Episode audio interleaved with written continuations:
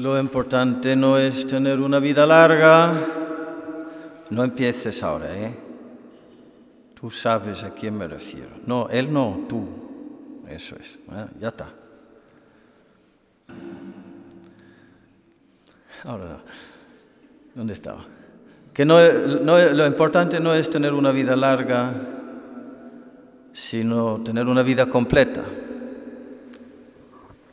Y hay muchos que llegan 80, 90 años y mueren, mueren muy incompletos, en un enanismo espiritual crónico.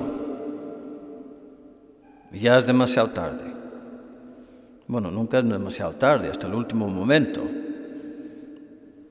como el, el buen ladrón. Pero siendo uno muy joven puede tener una vida muy, muy completa, completa, habiendo cumplido perfectamente el plan de Dios en él. Hoy la Iglesia nos presenta para nuestra contemplación un santo que ha querido la providencia eh, vincular eh, estrechamente con nosotros, que es eh, nuestro patrón San Pancracio. ¿Cuántos años tenía cuando murió? ¿Tú sabes? ¿No? Más o menos, nada. 17, menos. Algunos dicen 14 y otros dicen 15. ¿Y cómo murió? Pues le cortaron la cabeza. Vaya vida más completa esa, ¿no? Muchos se escandalizarían, les resultaría impensable, escandaloso. Una vida completa, que te cortan la cabeza con 14 años, anda ya. Pues sí, pues sí, era un chico valiente.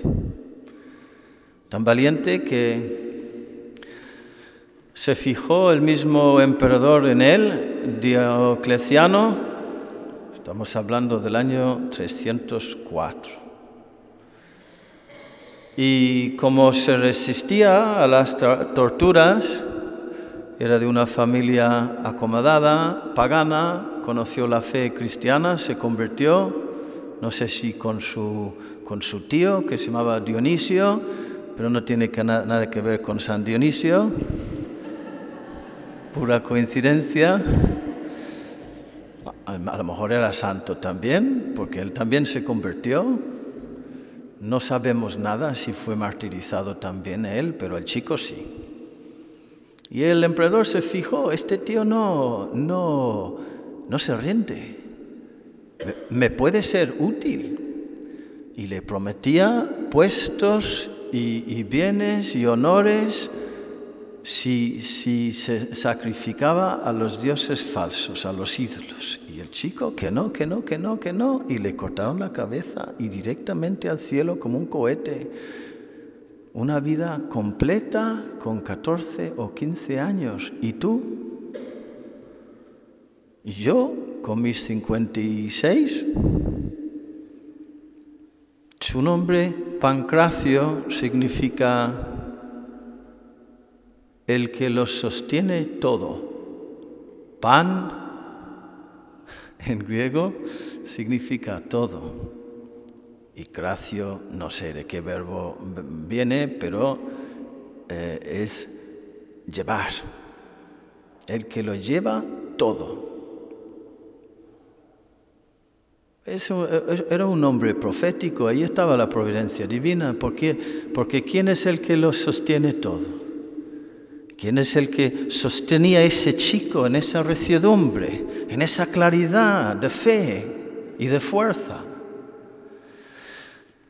Nos lo ha dicho hoy Jesús cuando dice, en verdad, en verdad, os digo que os va a tocar lo mismo que a mí. Fijaos en la situación cuando hace ya un par de años, no, sí, un par de años, salió el padre Henry de aquí para atender a las carmelitas en Amposta, ninguno de vosotros anticipaba en ningún momento que jamás iba a volver. ¿Sí o no? ¿sí o no? Para nada. Pues esta es la situación de los discípulos ahora. Están en el umbral de la captura, la tortura, la humillación, la crucifixión, la muerte del Maestro y su resurrección y andan completamente despistados, no tienen ni idea. Y Jesús quiere dejarles saber que Él sí sabe, porque Él es Dios, Él es el que lo sostiene todo, que lo lleva todo en sus manos.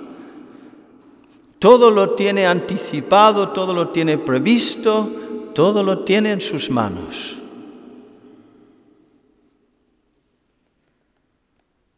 Sé bien a quienes he elegido. Tiene que cumplirse la escritura, el que compartía mi pan me ha traicionado. Esto lo dice Jesús, lo estamos leyendo nosotros y oyendo después de celebrar el domingo de resurrección, pero esto es de antes. Pero Jesús quiere que lo, que lo meditemos después, cuando ya se ha cumplido lo que Él ha dicho. Ahí estaba ya Ahí estaba todavía Judas. El que compartía mi pan me ha traicionado. Yo sé. No pienses que yo no sé.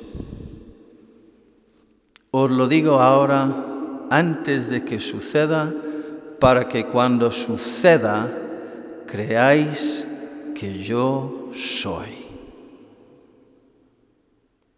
que yo lo tenía todo previsto. Todo está en mis manos. Y esto es muy importante para nosotros, queridos hermanos, porque hace referencia a ti también y a, y a, tu vida y al triunfo aparente del mal en tu vida y en ti, como triunfó en su momento o en sus momentos en Pedro y en los demás. Todo lo tiene el Señor previsto y en sus manos. Hoy he acordado el caso de un amigo mío, ya le he perdido la pista, pero lo más probable es que haya muerto, lo cual me da pena, porque tenía mucha amistad con él. Dábamos paseos cuando yo era todavía hermano antes de la ordenación y estudiando en Burgos. Y me abrió el corazón, ya era mayor, pero era, era un hombre muy dinámico, habrá tenido unos 72, 75 años por ahí. Adolfo se llamaba. A ver, han pasado cuántos? Eh, muerto casi seguro. 15, 20 años. Y eh, me contó cómo entró en la cartuja siendo joven, pero no había manera de hacerle callar y le echaron. La cartuja hay que... Era, era un hombre bajito, pero tenía cara de boxeador, la nariz, la nariz aplastada y, su, y tenía temperamento de boxeador también y, lengua también de, boxeador. Era, era, un tío pues muy, muy guerrero, muy combativo, muy español, ¿sabes? Y había, había, sufrido lo indecible en su vida. Luego buscó trabajo, eh, montó una joyería mm, vendiendo joyas en Suiza, ganó mucho dinero allí se casó con una, una, chica española y se fueron ahí. Estuvieron ahí muchos años. Y, ganó una pequeña fortuna. Tuvieron una sola hija, nada más.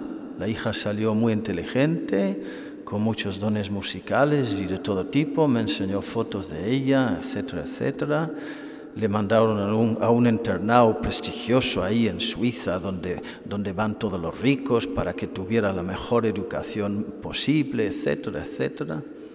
Luego volvieron a España, a Burgos, y la hija llevaba 36 años casado, casado. Y la hija le pidió permiso para... Esta, esta homilía se va a alargar, lo siento. Eh, me estoy enrollando, no, no pensaba que iba a ser tan largo. Pero la hija le pidió permiso, papá, ¿puedo llamar, llevar a mamá a, a, a pasar un par de semanas en, el piso en Alicante, que tenían un piso en Alicante? Y la mamá tenía problemas psicológicos, nunca me dijo de qué tipo, simplemente lo dejaba en eso y yo no preguntaba más.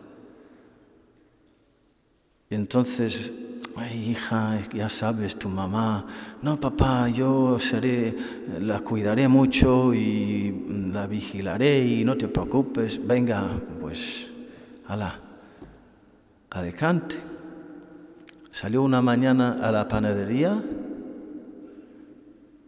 y no volvió jamás para comprar pan, la, la, la mamá, era su esposa, desapareció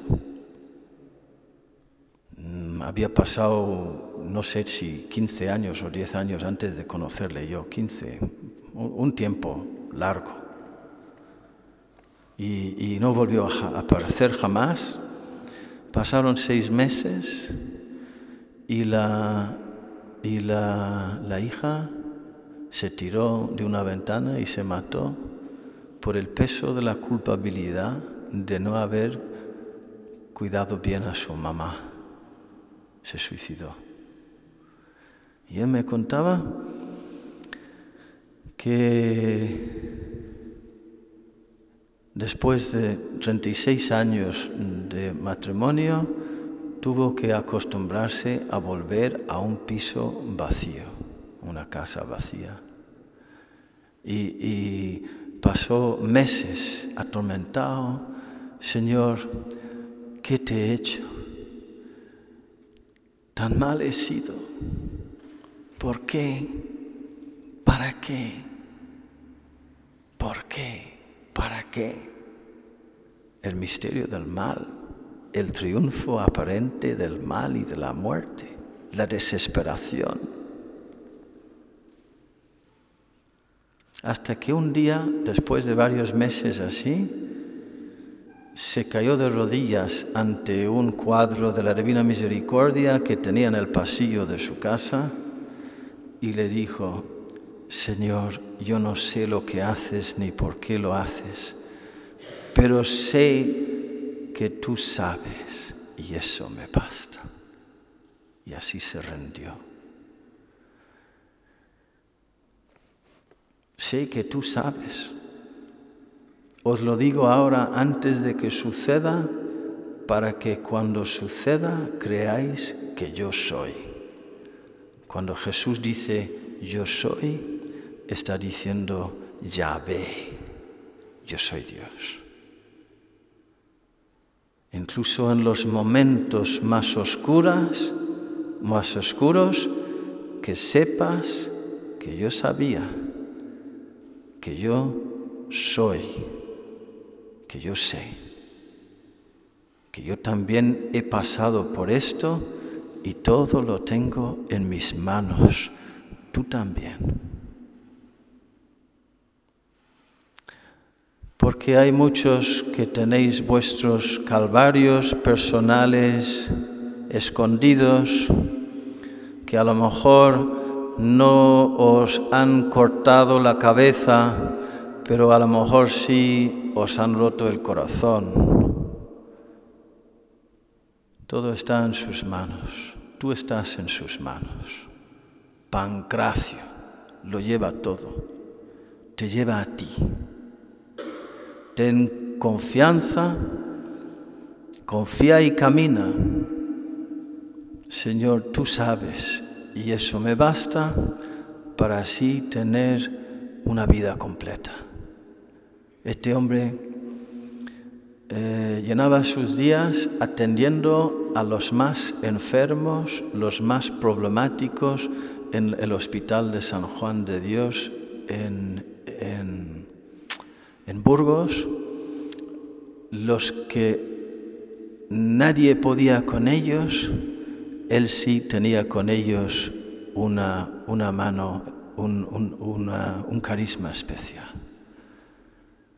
Pues nada más, con ese ejemplo y con el de San Pancracio, que sepamos pues elegir bien también nosotros, teniendo fe y confianza y caminando con esperanza y con alegría hasta la plenitud. Que así sea.